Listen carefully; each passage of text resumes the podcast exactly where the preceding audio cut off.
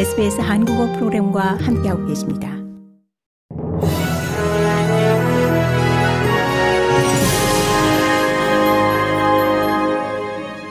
(2024년 2월 26일) 월요일 아침에 SBS 한국어 간추린 주요 뉴스입니다.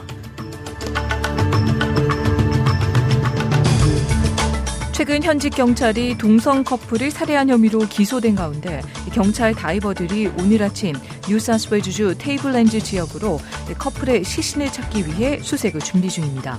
뉴사우스웨일즈주 경찰은 오늘 아침 성명서를 통해 봉고니아 지역 헤이즐톤 로드에 사건 현장이 마련됐다며 해양 경찰이 수색을 돕고 있다고 발표했습니다. 28세 현직 경찰 보몬트 라마르 콘돈는 전 연인이었던 채널10 진행자 출신 26세의 제스 베어드와 그 연인 29세의 루크 데이비스를 살해한 혐의로 지난 23일 기소됐습니다. 수천 명의 호주 어린이들이 홍수와 사고로 인한 경험으로 학교를 일찍 관두고 장기적인 피해를 입을 수 있다는 충격적인 내용이 담긴 새로운 보고서가 발표됐습니다. 유니세프 오스트레일리아와 딜로이트 액세스 이코노믹스의 연구에 따르면 한 해 평균 140명 이상의 호주 젊은이들이 재난 또는 극단적인 기상 이변에 노출되는 것으로 파악됐습니다. 이 연구에 따르면 자연재해에 휘말려 있던 사람은 나중에 1인당 약 10만 달러가량 더 적은 소득을 벌게 되며 노숙자가 될 가능성이 더 높고 기분, 불안 또는 특정 물질에 중독 등 물질 장애를 경험할 확률이 더 높다고 결론 지었습니다.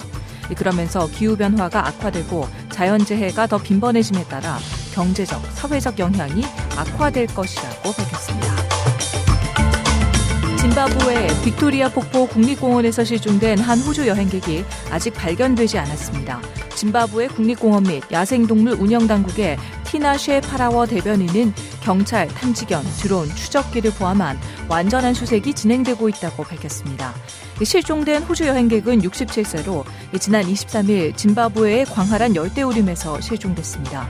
해당 관광객에 대한 다른 세부 사항은 공개되지 않았습니다. 고국에서는 의대 증원을 놓고 반발한 전공의들이 단체로 병원을 떠나며 진료 공백이 이어지는 가운데 현재 병원에 남아있는 전임의들도 병원을 이탈할 가능성이 나오고 있습니다. 전임의 등의 계약이 끝나는 이달 말이 고비인데 파국을 막기 위한 의대 교수들의 중재도 잇따르고 있습니다. 현재 정부와 의료계가 가장 첨예하게 대립하고 있는 부분은 의대 2,000명 증원 부분으로 정부도 전공이 의대생의 반발에도 불구하고 증원 규모의 감축은 없다는 점을 강조하고 있습니다. 이상 이 시각 간출인 주요 뉴스였습니다. 뉴스의 라인이었습니다.